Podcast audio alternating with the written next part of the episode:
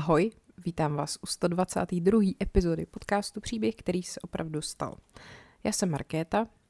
Jestli v pozadí slyšíte takovej zvláštní, periodicky se opakující zvuk, je to panda, která chrápe, protože jsme byli na veterině dopoledne a to je vždycky jako velmi vyčerpávající záležitost, traumatická, stresující, takže pak je třeba odpočívat celý zbytek dne. Takže dneska nebude ťapání, dneska je pochrupování. Tak, um, minulé, co vás v dějáku naučili, jsem mluvila o tom, jak praotec Čech přišel do Čech, nebo spíš nepřišel.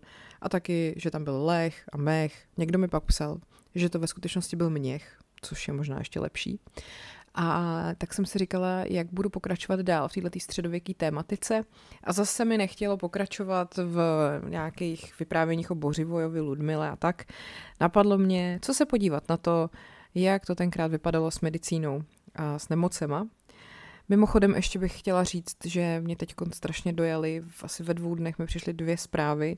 Jedna byla od slečny, která mi psala, že jí můj podcast zachránil při zkoušení z dějáku a druhá byla od paní učitelky z prvního stupně, která mi psala, že dětem pouštěla epizodu o Putinovi a moc se jim líbilo jedno sprostý slovo, takže to opět opravňuje mě, abych ty sprostý slova používala, ačkoliv se to leckomu nelíbí. Vidíte, i děti, děti to mají rádi, děti ve škole dokonce. No ne, prostě mě to dojalo. A jsem strašně ráda, že tady to moje plácání je k něčemu třeba i užitečný. Takže pokud takovýhle věci třeba máte, jako zážitky, tak mi to pište, protože mi to dělá hroznou radost, jo? Tak jo. E, takže téma dnešní epizody zní, jak vypadala středověká medicína.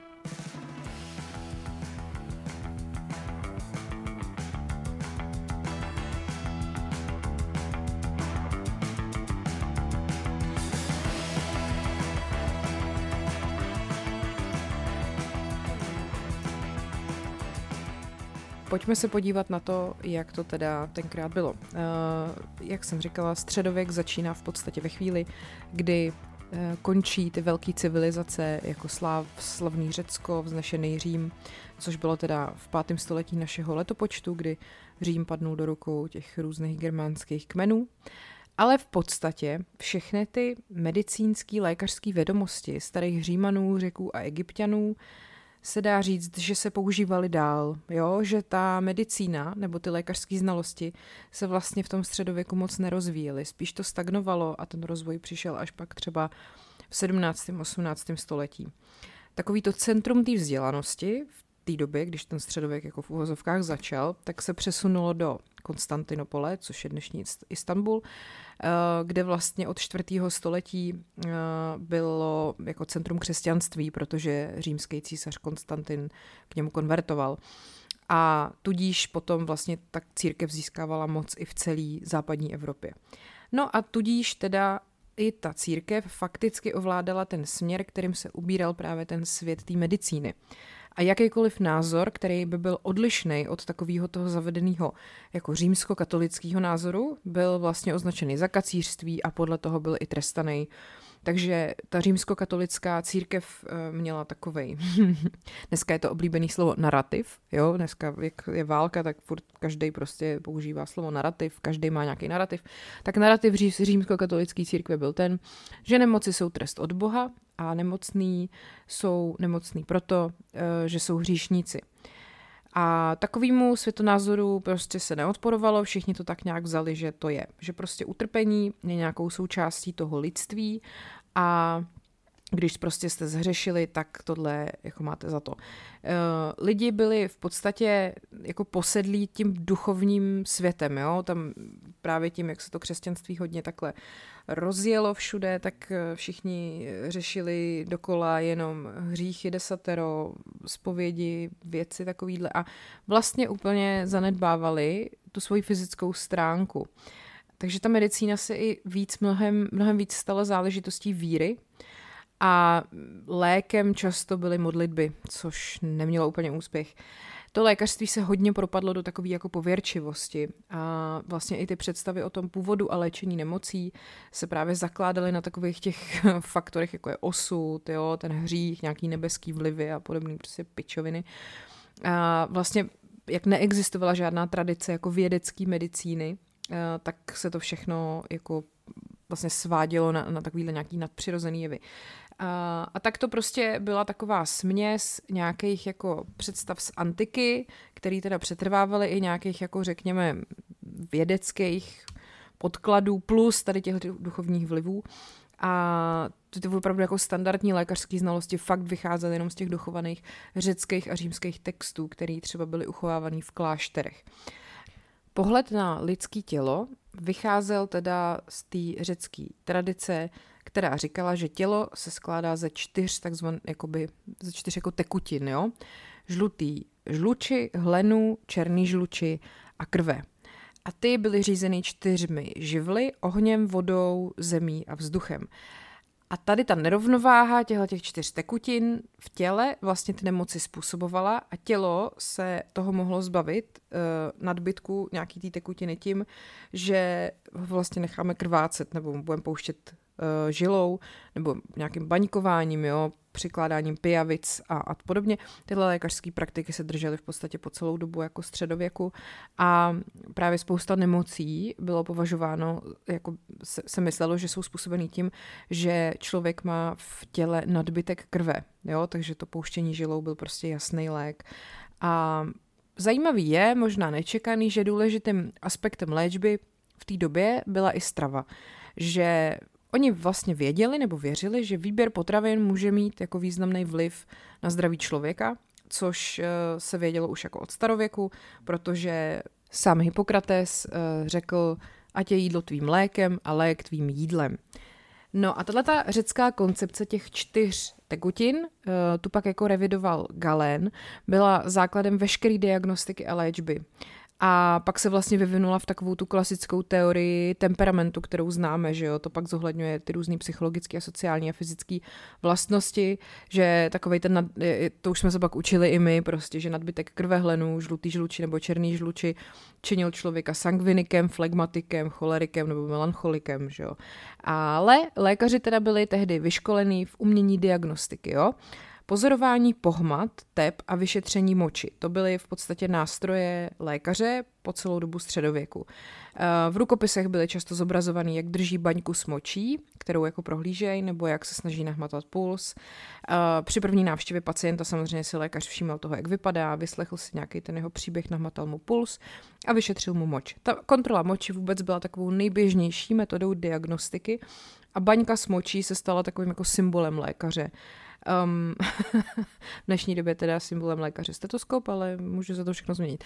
Um, viděli jste film Šarlatán s Ivanem Trojanem? Ten teda ne- nepochází, ne- není jako neodehrává se ve středověku, ale ve dvacátém století. Nicméně tam ta hlavní postava, ten pan Mikulášek, eh, tehdy taky diagnostikoval lidi pohledem na jejich moč. To je jenom taková zajímavost. Mimochodem ten film je super. Jestli jste ho neviděli, tak doporučuju. Já mám hroznou radost vždycky, když se český film povede a tenhle se povede. Tak, jdem zpátky uh, o prostě šest set let zpět. Ve starověku se věřilo, že měsíc a planety hrajou důležitou roli v tom, jaký máme zdraví. A to pak přetrvávalo právě i ve středověku. Věřilo se, že lidský tělo a planety se skládají ze stejných čtyř prvků, jak jsem říkala, země, oheň, voda a vzduch.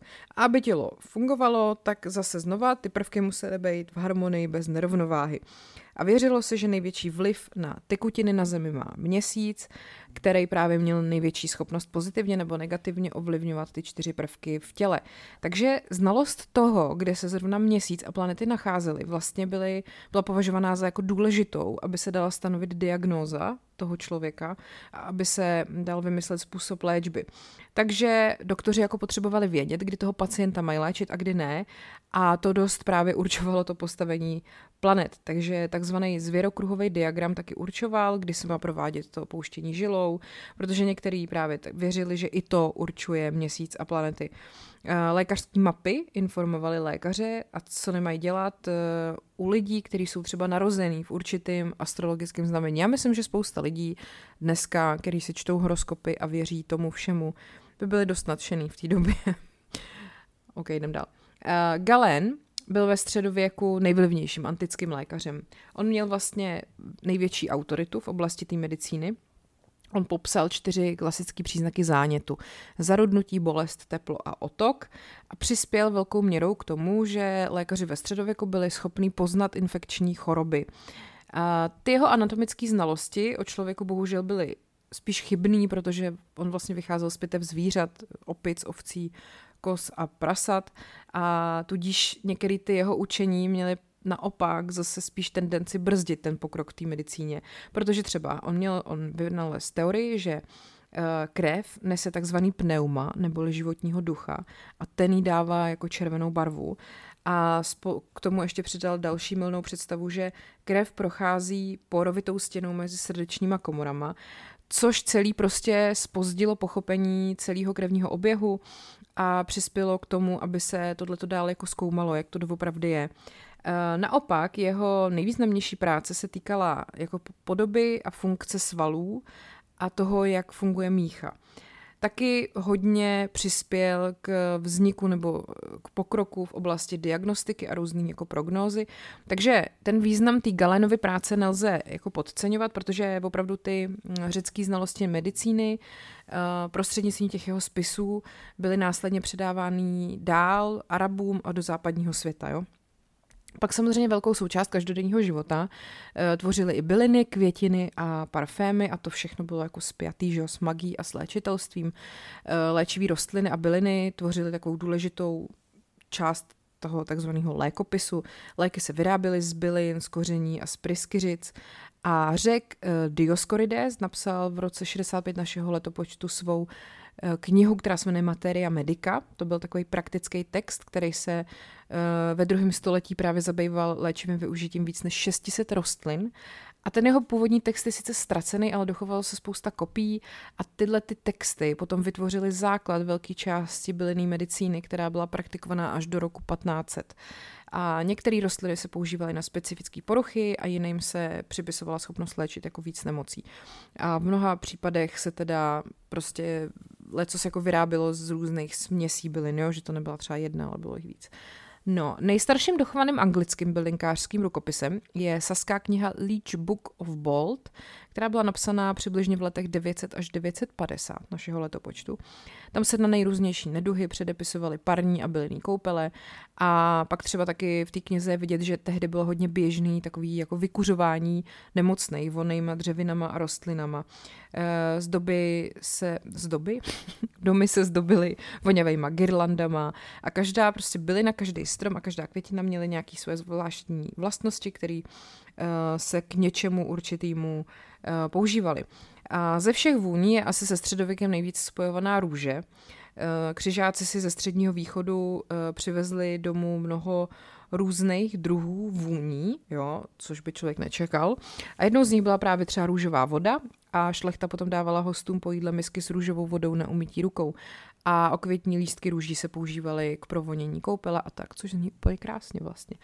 No a ve středověku teda ale bylo to studium léčivých rostlin hlavně v rukou mnichů, který teda v klášterech ty rostliny, že jo, pěstovali, různě s nimi experimentovali. A žádná klášterní zahrada prostě nemohla existovat bez těch léčivých rostlin, takže nemocní lidi si chodili pro léčivý byliny do kláštera nebo k místnímu bylinkáři nebo do lékárny. Většina klášterů zakládala ty bylinné zahrady pro výrobu léčivých bylin a ty pak zůstaly takovou součástí lidového léčitelství, a pak to třeba používali i ty profesionální lékaři. A ty knihy o léčivých bylinách vydávali mniši, že jo, protože uměli vyrábět knihy, uměli psát a tak. A, a díla z tohohle období jenom bohužel napodobovaly díla toho klasického starověku, jo. Takže třeba uh, Naturalis Historia, což je dílo, který zahrnuje mýty a lidové pověsti, uh, stromy a léčivé rostliny, a bylo napsáno v letech sedmdesát sedm až sedmdesát devět, což je od Pilnia, takže to bylo prostě ještě, že jo, Řecko-Řím, a pak právě to Dioscoridovo De Materia Medica jsou nejčastěji zmiňovaný v tom klasickém starověku, a ve středověku se z nich vlastně jenom jako kopírovalo. No, co se týká těch konkrétních léčeb třeba, tak bolesti hlavy a kloubů se léčily sladce vonícími bylinami, takže růží, levandulí, šalvějí a senem. Na bolaví klouby se přikládala směs jitrocele a bolehlavu. Koriandr se používal ke snížení horečky, takže vy všichni, co nemáte rádi koriandr, prostě byste byli ve středověku dost v hajzlu. Bolesti žaludku a nevolnost se léčily pelinkem, říkala jsem pelinkem, myslela jsem peliňkem, mátou a meduňkou. Plicní potíže se léčily lékořicí a komunicí. Uh, rány se čistily a jako čistící prostředek se k tomu třeba používal ocet, protože se věřilo, že zabíjí nemoci. Uh, k léčbě nějakých ran nebo otrav se používala máta a jako antiseptikum mirha. Neexistovaly žádný experimenty, které by ověřovaly účinnost léčby určitýma bylinama na ty nemoci. Prostě to buď bylo úspěšný a tak to používali dál, nebo to prostě nefungovalo, tak to nepoužívali, jo? A nebo prostě si řekli, Bůh to chce, Bůh to nechce. Um, jak uvedl Origène, raně křesťanský teolog a biblista. Ti, kdo jsou ozdobeni náboženstvím, totiž používají lékaře jako služebníky Boha, protože vědí, že on sám určil byliny i jiné věci, aby rostly na zemi. No, tak to právě v tom středověku bylo úplně typický, že se takhle prolínala ta medicína, to náboženství, ty teologické úvahy a to lékařské myšlení. Používání bylin taky čerpalo z nauky o takzvaných signaturách, což byla taková filozofie, kterou sdíleli právě bylinkáři už od dob toho Dioskorida nebo Galéna. A to vlastně jakoby tvrdilo, že byliny, které se podobají různým částem těla, můžou být použitý k léčbě neduhů té samé části těla. Takže skvrnitý listy plicníku se používaly při tuberkulóze, protože se to podobalo plicím nemocného. Středověká křesťanská církev v téhle vlastně filozofii samozřejmě vymyslela i takový teologický zdůvodnění. Prostě Bůh poskytl pro každou nemoc nějakou formu úlevy a tyto věci na sobě nesou znak nebo podpis, který udává tu užitečnost. Jo? Takže je to samozřejmě, dneska víme, že to je jako pověra nebo že to je blbost, protože na to neexistuje žádný vědecký důkaz, že by jako tvary a barvy rostlin nějak pomáhaly při tom objevování jejich lékařského využití.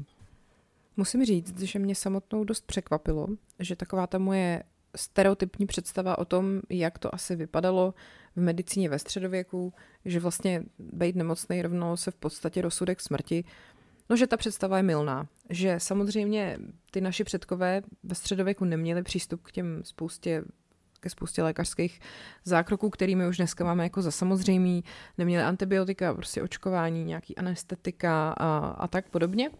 Ale e, přijde mi zajímavý, že když se na to člověk podívá na tu lékařskou praxi ve středověké Evropě, tak zjistí, že existuje fakt bohatá škála léčebných postupů a terapií, které opravdu jako zmírňovaly utrpení a dokázaly ty nemoci nějak léčit.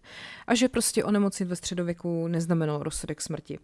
A asi fakt jako jeden z nejpřekvapivějších faktů o těch lékařských znalostech ve středověku pro mě je to, že se dost jako uznával význam dodržování zdravého životního stylu, aby jako člověk vůbec neonemocnil in the first place.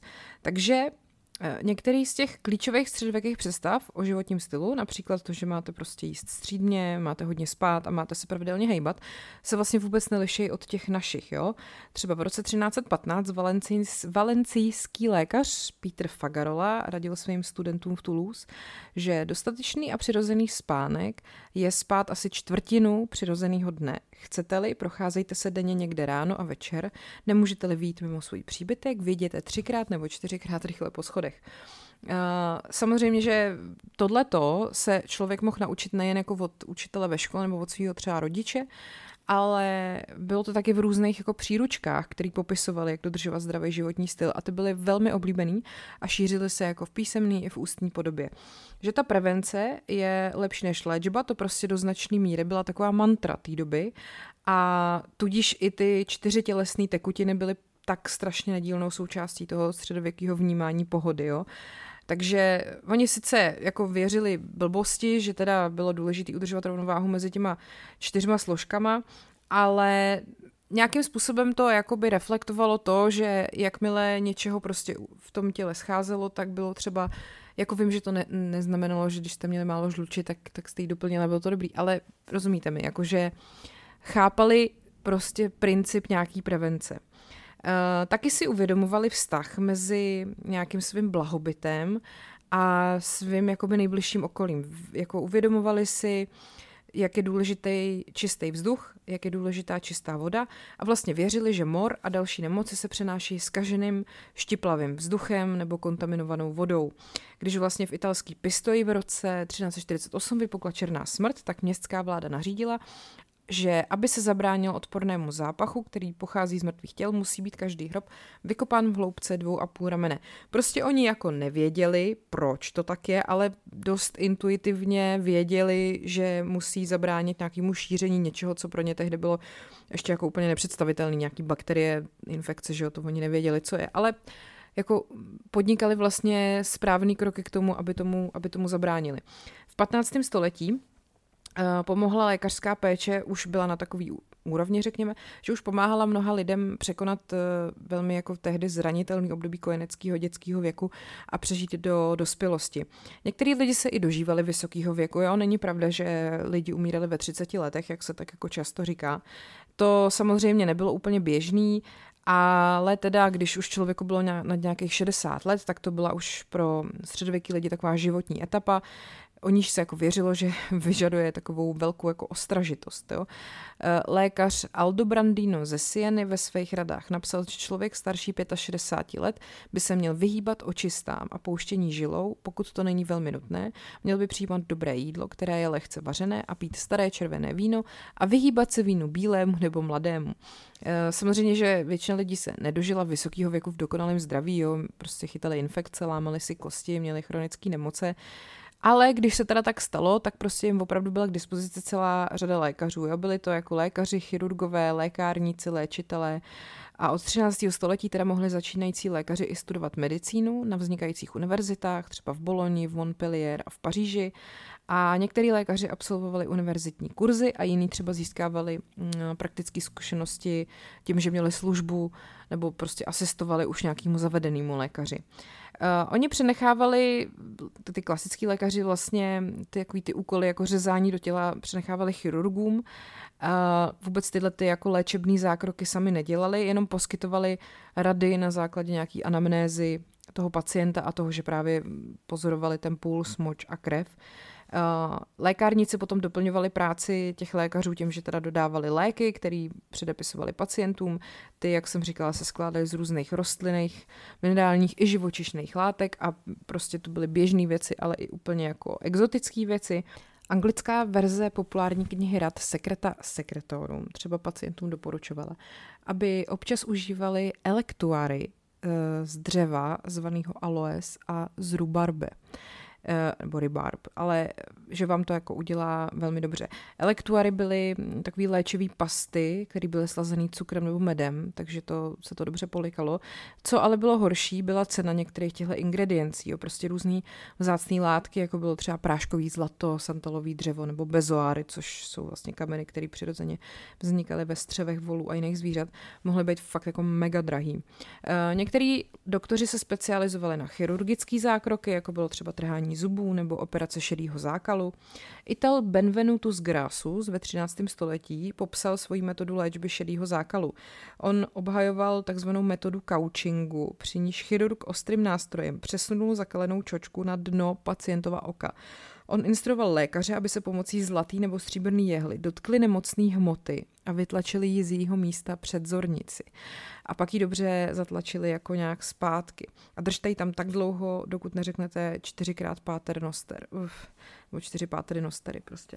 Přijde mi zajímavý, že podle průzkumu potom kosterních pozůstatků na, po nějakých bitvách, nebo že se vědělo, že tohleto je místo, kde se odehrála bitva a to, co tady zůstalo, je po té bitvě, tak že z těch kosterních pozůstatků bylo poznat, že třeba ty zranění, co ty lidi měli, už byly nějak jako léčený, že tam byl vidět nějaký lékařský zásah, jo? Třeba u nějaký zlomeniny a takhle. Každopádně přes veškerý vliv a jako účinek toho, jak šlo ve středověku léčit, nešlo odhlédnout od skutečnosti, že právě to všechno působilo hlavně v té křesťanské společnosti, kde právě opravdu to uzdravení z nemoci bylo spojené s tou náboženství, jako s tou zbožností. Církevní koncil v roce dvanáct patnáct nařídil nemocným, aby před návštěvou lékaři vyhledali podporu kněze, protože právě tělesná nemoc může být někdy důsledkem hříchu. Když přestane příčina, přestane i následek. A důležitou roli při té léčbě nemocných hráli právě faráři, mniši a jeptišky, který sami o sobě měli i jako značný lékařský znalosti. Vtipný ovšem je, že i ve středověku existovaly Heleny Houdový, takový ty ezošmejdi, jo. I tam prostě byla určitá sorta lidí, kteří se snažili vydělat na totálních kravinách, který vás rozhodně z ničeho nevyléčí. Je to samozřejmě ještě jiný level než dneska, ale zase nebo tolik, jo, protože kdybyste zalistovali různýma středověkýma lékařskýma textama, tak narazíte na takzvaný amulety, což byly takový ty léky, které měly účinkovat, protože na nich bylo něco napsáno. Jo? Takže ty tvůrci amuletů se často odvolávali na různý světce a biblické postavy, aby tím jako oprávnili, že tohle to funguje. Takže amulet proti horečce třeba spočíval v tom, že jste napsali nějaký svatý slova na tři šelvěvý listy a ty jste potom měli sníst tři dny lačno, každý den jeden. A vlastně jste jakoby konzumovali vyloženě léčivý účinky těchto slov. Jo? Hele, já se trochu bojím, že až tohleto Helena Houdová uslyší, tak prostě bude mít za týden novej kurz za osmdesát tisíc na týden, jak v sobě probudit bohyni skrz léčení amulety, jo? Nebo něco takového. Bacha na to. Pak třeba některý další lidi radili, aby lidi jako léčivý složky používali lidskou krev a tkáně, tak to doufám, že toho se Helena Houdová nechytne. Takže církevní a vládní představitelé se naštěstí k tomuhle tomu stavili odmítavě. Na počátku patnáctého století třeba v Paříži uvěznili porodní bábu Peret de Rouen za to, že vzala tělo uh, narozeného dítěte, který bylo mrtvý, aby jeho maso použila k léčbě malomocenství. Fuj. Dobrý asi je, že lékaři byli tímhletím zděšený, těma různýma šarlatánskýma způsobama léčby, těma těma nepoctivejma lékařema a třeba v polovině osmdesátých let čtrnáctého století Thomas Le Forestier, což byl elitní francouzský lékař v Londýně, napsal takový traktát, ve kterém právě napadl tyhle ty neskušený jako šarlatány, který klamou celý svět falešnými informacemi. Jo. Takže pozor prostě, i v té době se takovýhle věci děly, jo. Člověk by řekl, že až my dneska umíme prostě odhalovat dezinformace a umíme říct, jako kdo je šarlatán a kdo opravdu chce někoho léčit, tak se to, prosím vás, dělo i ve čtrnáctém století.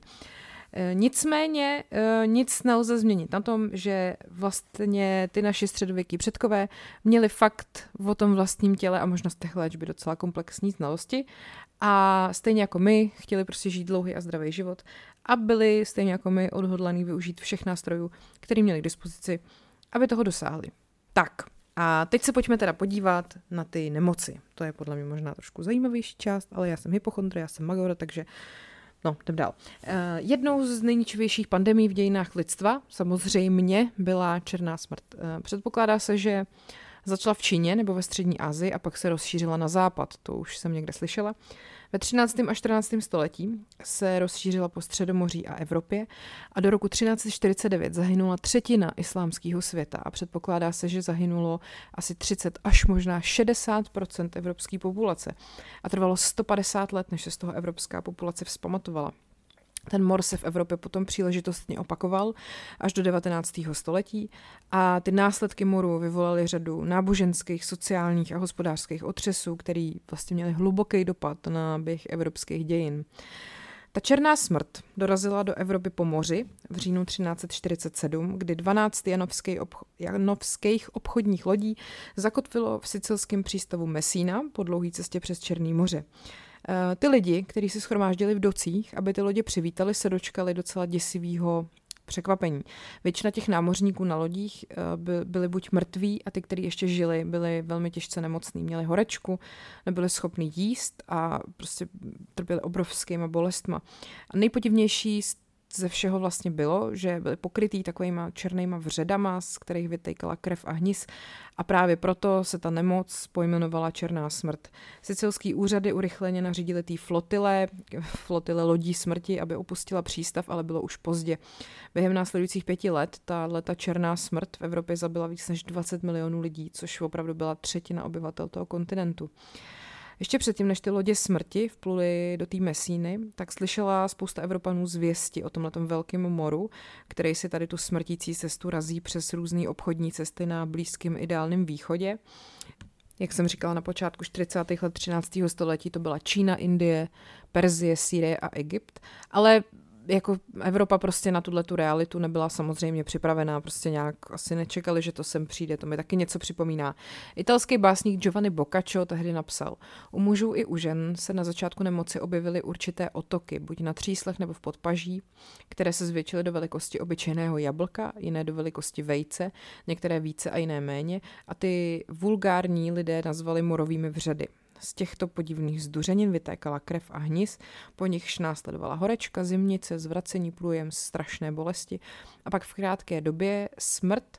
Pouhý dotek oděvu jakoby sám o sobě přenášel nemoc na dotýkajícího se. Jo? Ta černá smrt byla skutečně děsivě nakažlivá a velmi jako rychlá. Lidi šli zdraví večer spát a do rána klidně mohli být mrtví.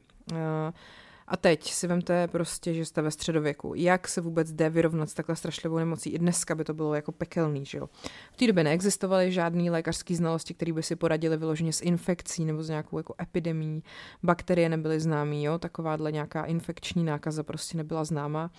A středověký lékaři měli tendenci obvinovat uh, morovou atmosféru, jo? Což mělo být jako způsobený nějakou konjunkcí planet nebo nějakýma zemětřeseníma, sopečnýma erupcema, které vlastně se odehrály předtím, než se ta nemoc objevila. A zkoušeli teda samozřejmě spoustu léků i prevenci, ale hlavně spolehli na takový ty tehdejší hrubý a nedokonalý techniky, jako právě bylo pouštění žilou, nebo různý ty pověrčivé praktiky, což byly různý to vykuřování aromatickýma bylinama, koupele v růžové vodě nebo v octu. A asi je vám jasný, že to nezabíralo. Spousta lidí taky věřila, že vzduch takzvaně stuhnul a tak je třeba ho rozhánět hlasitýma zvukama. A proto se tehdy zvonilo na zvony, střílelo se z děl a vypouštěli se ptáci, aby lítali po místnostech.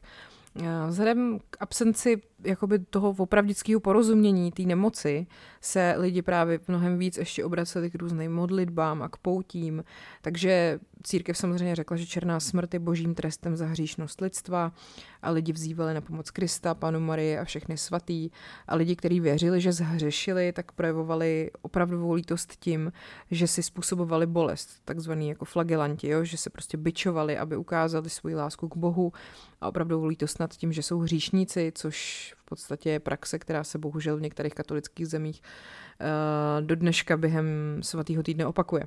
No je jasný, že tenhle zvyk jako nebyl lék na mor, ale ta síla víry byla ve středověku svým způsobem velmi jako silným lékem pro ty nemocný lidi. Dneska lékaři už ví, že černou smrt, která byla teda známa, nebo je dneska známa jako mor, šíří bacil zvaný Yersinia pestis a tenhle ten, ten zárodek totiž v devatenáctém století objevil francouzský biolog, který se jmenoval Alexandre Yersin, takže proto Yersinia pestis.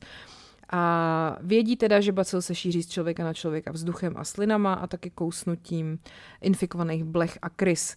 A oba tyhle škůdci samozřejmě ve středověké Evropě byly úplně všude a ještě o mnoho líp se jim dařilo na různých palubách lodí všeho druhu, že jo? Proto se ten smrtící mor dostával vlastně do jednoho evropského přístavního města za druhým.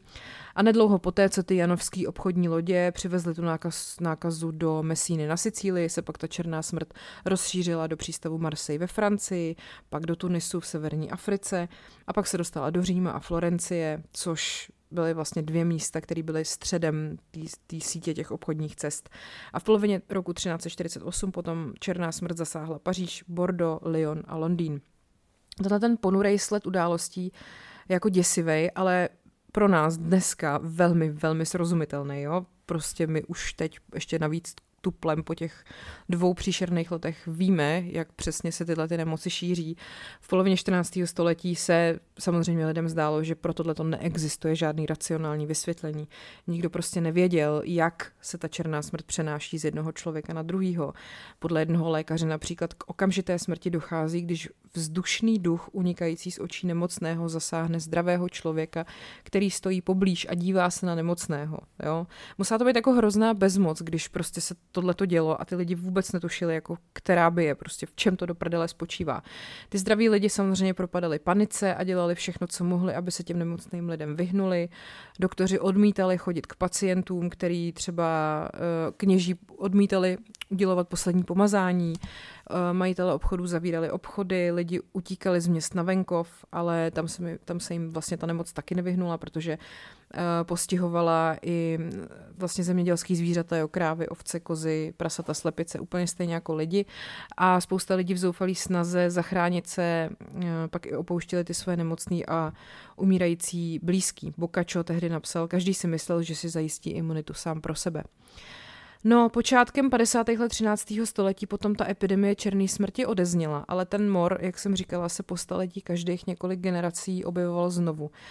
Až vlastně moderní hygiena, nějaký postupy veřejného zdravotnictví a antibiotika e, velmi jako zmírnily dopad téhle nemoci značně, ale teda úplně jako neodstranily. Dokonce i v současné době se na celém světě ten mor vyskytuje, je to teda jenom asi tři tisíce lidí ročně, ale pokud ho včas neléčíte antibiotikama, tak může být smrtelný. No, takže... Jak jsem říkala, mor byl jeden z největších zabijáků středověku. Mělo to fakt naprosto ničivý dopad na, na obyvatele Evropy. Ještě možná další název, se kterým se setkáte, je bubonic plague, nebo bubonic, no, bubonic plague, to je jakoby bubonická chřipka nebo, nebo horečka nebo nákaza, protože jak to způsobovalo po celém těle ty mokvající otoky, ty jako bubous, buboes, bubous, tak proto jako bubonik. A navíc teda to muselo vypadat jako strašně nechutně, jo. To prostě zase, když člověk má chřipku, nebo i ten byl bejkovid, tak jako vypadá nemocně, ale prostě má teplotu, nebo jako kašle a tohle, ale tohle muselo vypadat ještě úplně jako šíleně děsivě. Že se vlastně vůbec nedivím těm lidem, že si opravdu mysleli, že jde o nějaký boží hněv a boží trest a podobně. No, ještě mi přijde zajímavý, že pokud jste se teda nakazili tím morem, tak jste měli sedmdesát až osmdesát procent šance, že do týdne zemřete. V Anglii to bylo tak, že na mor umřelo třicet pět až čtyřicet lidí z každý stovky. Jo? Takže v důsledku moru potom průměrná délka života ve Florenci na konci čtrnáctého století byla jenom dvacet let. Vlastně od poloviny čtrnáctého století, tudíž teda jako fakt zemřeli miliony lidí a velkou část z nich navíc bohužel tvořili děti, které vůči té nemoci byly nejzranitelnější. Takže to byl mor. Pak tady máme další, možná trošku překvapivý, um, překvapivou příčinu smrti nebo velkých jako problémů zdravotních ve středověku, a to bylo cestování. Protože když jste prostě cestovali ve středověku, tak jste fakt čelili velký řadě potenciálního nebezpečí. Uh, Ono bylo těžké tehdy najít nějaký bezpečný a čistý místo k přespání, že jo. Cestovatelé museli často spát pod širým nebem. Navíc, když jste cestovali v zimě, tak vám prostě hrozilo, že umrznete. Když jste cestovali ve skupině, tak jste byli tak nějak jako kind of jako v bezpečí, ale i tak jste prostě mohli být okradený nebo zabitý, nebo dokonce i ne cizíma lidma, ale těma svýma spolucestujícíma. Neměli jste zajištěné jídlo ani pití, pokud jste nenašli nějaký hostinec nebo klášter. Navíc hrozilo nebezpečí otravou jídlem, a pokud jste neměli jídlo, tak jste prostě museli tu potravu někde schánět, možná i krást. Středověký cestovatelé se taky mohli dostat prostě nachomejtnout k nějakým místním nebo regionálním sporům či válkám a mohli být zraněný, uvržený do vězení. Navíc jste třeba, nebo spíš určitě jste neznali ty cizí jazyky, že jo, když jste se někam vydali, takže jste, to jste si taky docela způsobili asi problémy s nějakým, jako nějaký nedorozumění. Uh, nebezpečný nebo i smrtelný právě mohly být i nemoci a choroby, uh, které jste měli během toho cestování. Protože pokud se vám udělalo na cestě špatně, tak nebylo vůbec jako jistý, že vám někdo poskytne uh, nějaký, jakýkoliv lékařský ošetření. No, uh, cestovatelé se taky často stávali obětí nehody, třeba při překonávání řek hrozilo nebezpečí utonutí. Uh, v roce jedenáct set devadesát se při překonávání řeky Salev během třetí křížové výpravy utopil i císař svatý římský říše Fridrich První. Uh, mohlo to přijít taky při příjezdu. Uh, v Římě se během jubilea v roce čtrnáct set padesát stalo neštěstí, když se asi dvě stě lidí z obrovského davu přecházejícího přes velký most Sant'Angelo převrhlo přes okraj a utopilo se.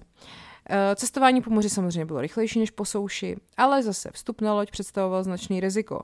Bouře, že jo, totální katastrofa, mohla se pokazit navigace, pak ty středověký dřevěné lodě, které se používaly, často nebyly schopny vůbec čelit těm výzvám toho moře. Ale v pozdějším středověku se pak to cestování po moři stalo jako mnohem bezpečnějším než dřív. Průměrný středověký cestovatel mohl očekávat, že denně urazí patnáct až dvacet pět mil pěšky nebo dvacet až třicet mil na koni a plachetnice ta urazila sedmdesát pět až sto dvacet pět mil denně, jo, což prostě je furt nejlepší. No pak tady máme hladomor, jo, další velká jako příčina smrti nebo těsný blízkosti smrti. Hladomor prostě představoval pro středověký muže a ženy velmi reálný nebezpečí. Ty klesající zásoby potravin, třeba v důsledku špatného počasí nebo neúrody, jako prostě byly. Lidi hladověli nebo sotva přežívali na nějakých skromných přídělech, nebo prostě museli se spokojit s nějakýma lesníma plodama, nějakým podřadným obilím nebo pšenicí, která byla poškozená plísní. Uh, lidi, kteří pak jedli málo, že jo, tak trpěli pod výživou, byli náchylní k nemocem, takže když nezemřeli hlady, tak prostě umírali v důsledku různých epidemí, které následovaly po těch hladomorech, jo, což byla tuberkulóza, potní nemoc, neštovice, úplavice, tyfus, chřipka, příušnice a infekce zažívacího traktu, který prostě fakt jako zabíjeli v té době. Velký hladomor na počátku čtrnáctého století, ten byl teda obzvlášť těžký, protože se měnilo klima a vedlo to k tomu, že od roku třináct set v Evropě byly vlastně mnohem nižší teploty, než byl průměr. Byla to taková malá doba ledová. A v sedmi letech, mezi lety třináct set patnáct až třináct set dvacet dva, byla západní Evropa svědkem neuvěřitelně silných dešťů, který trvaly třeba až sto padesát dní v kuse. Takže zemědělci se potýkali s problémama přisázení, pěstování a sklizni plodin. A ty plodiny, kterých se podařilo vypěstovat, právě byly často plesnivý nebo hrozně jako drahý. A hlavní potravina, což jako byl chléb, byla v důsledku toho totálně jako nedostatkový zboží a přišlo potom i vlastně mrazivý zimní počasí a v té době třeba v Anglii zemřelo až jako patnáct procent obyvatel. No pak tady máme samozřejmě porod. Dneska máte k dispozici úplně všechno, jako v těhotenství, jo, veškerý prostě výdobytky moderní společnosti, ultrazvuky, epidural, monitorování plodu, prostě výpočet jako rizika pro matku i dítě během těhotenství, všechno prostě, všechno, genetické testy, všechno. A ve středověku to bylo jako hrozně nebezpečná věc. Porod byl pro matku i dítě prostě často smrtelný, mohl trvat třeba i několik dní a některé ženy prostě nakonec zemřely vyčerpáním. Znali císařský řez, ale bylo to jako hodně neobvyklý, kromě případů, kdy matka dítěte už třeba byla mrtvá nebo umírala a prostě se aspoň snažili zachránit to dítě. O ty těhotné matky se staraly porodní asistentky, ne jako klasický vyškolení lékaři. Ty asistentky pomáhaly nastávající matce při porodu a v případě potřeby byly schopný provést i nějaký nouzový křest dítěte, kdyby mu jako hrozila bezprostřední smrt.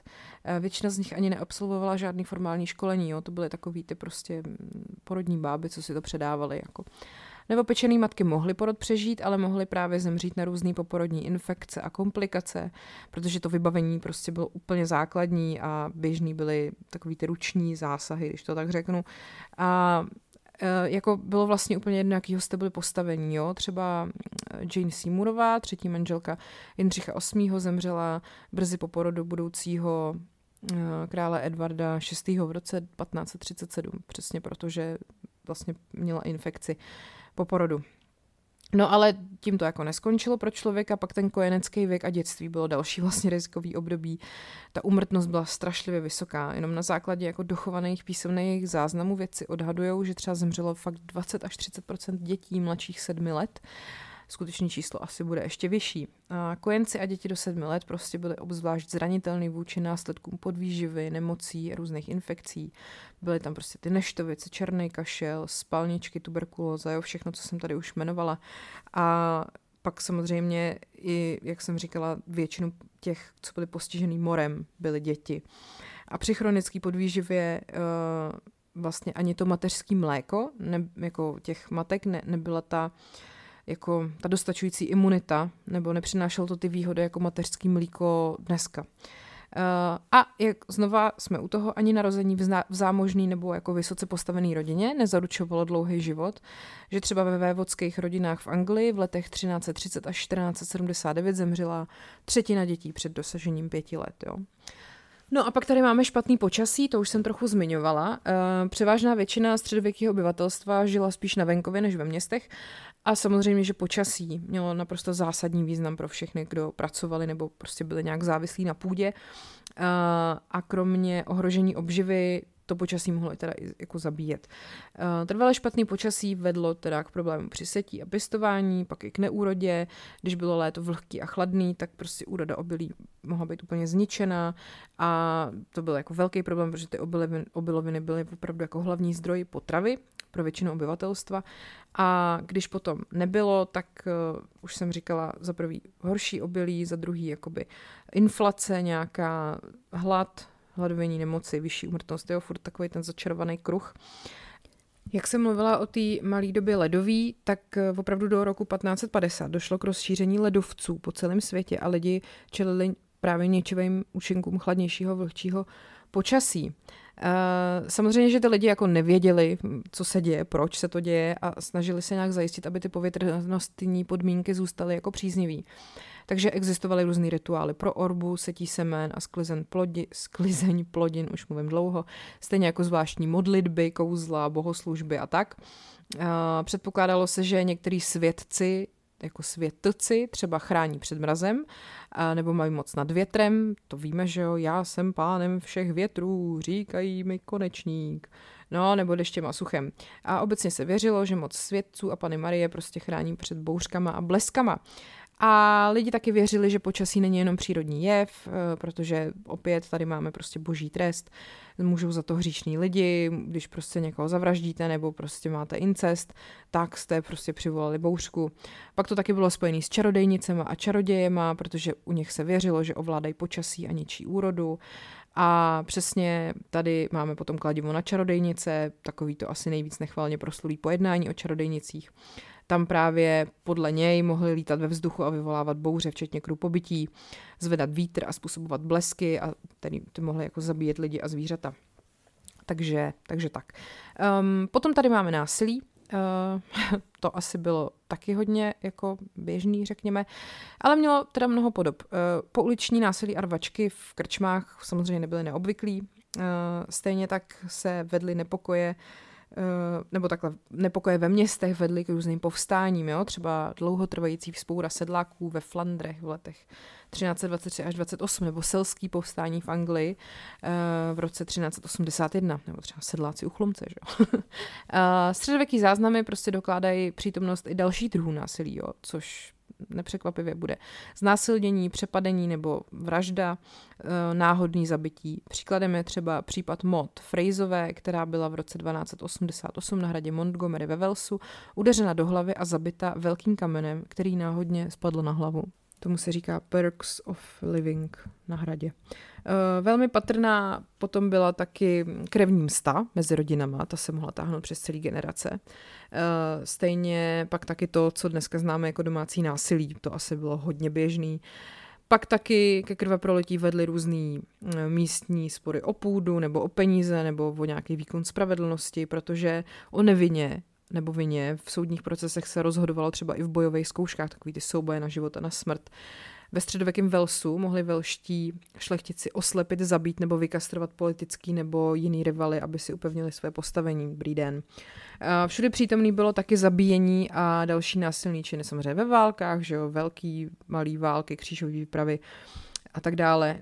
Počet obětí v bitvách byl asi obrovský, nejsmrtonosnější střetnutí bylo, když byla takzvaná válka růží, bitva u Taun, Tautnu v roce čtrnáct šedesát jedna a tam podle dobových zpráv padlo devět tisíc až třicet tisíc lidí, jako by jim prostě nestačil ten mor, ty vole. No a pak tady máme kacířství. To byl taky velký, jako mm, velká hrozba. Smrtelná. Prostě nesouhlasit bylo nebezpečný. Lidi, kteří zastávali nějaký teologický nebo náboženský názory, o kterých se jako věřilo, že jsou v rozporu s učením křesťanské církve, tak holt byli kacíři, patřili mezi ně židi, muslimové, středověký křesťani, kteří prostě byli nějakým způsobem neortodoxní. Takže králové, misionáři, křižáci, obchodníci a další se snažili zajistit vítězství křesťanství v tomhletom našem jakoby světě. Cílem první křížové výpravy bylo dobít Jeruzalém, což se pak podařilo. Město ale bylo brzo ztracený a ve snaze o jeho znovu získání musely být podniknutý další křížový výpravy. Prostě se to úplně nevyplatilo. Židi a muslimové byli pronásledovaní, takže byli vyhánění a pak umírali. V Anglii vedl antisemitismus k masakrům Židů v Yorku a v Londýně a Eduard První v roce dvanáct devadesát pardon, všechny Židy z Anglie vypověděl a návrat jim byl povolený až v polovině šestnáctého století. No a tak dále a tak dále, jo. Takže nejen nemoci vás ohrožovaly na životě ve středověku. No a pak to byl taky lov. To byla samozřejmě velmi důležitá zábava středověké královské rodiny a šlechty. A když jste byli dobrý, tak jste byli velmi obdivovaný. Císař Karel Veliký si podle záznamů na počátku devátého století lov velmi užíval a v Anglii se Vilém dobyvatel snažil založit královské lesy, kde se mohl oddávat své lásce k lovu. Lov však nebyl bez rizika. Jo, všichni jsme to viděli v pohádce o Popelce, prostě to ty zbyla ten mladý čarostřelec. Uh, no, hele, já, mám, já si říkám, že to je asi jasný, ale prostě lovci mohli být často zraněný nebo zabitý při těch nehodách, mohli spadnout z koně nebo je mohl probodnout šíp, prostě když se Pavel Trávníček špatně trefil a mohli napadnout medvědi třeba. Jo, takže i třeba spousta králů a šlechticů skončili tragicky. Byzantský císař Basil První zemřel v roce osm set osmdesát šest poté, co se zřejmě nechal napíchnout na jelení rohy a byl vlečen více než patnáct mil. Jako není to vtipný, ale je to vtipný. V roce tisíc sto byl král Vilém Druhý slavně zabit šípem při údajné lovecké nehodě v New Forest.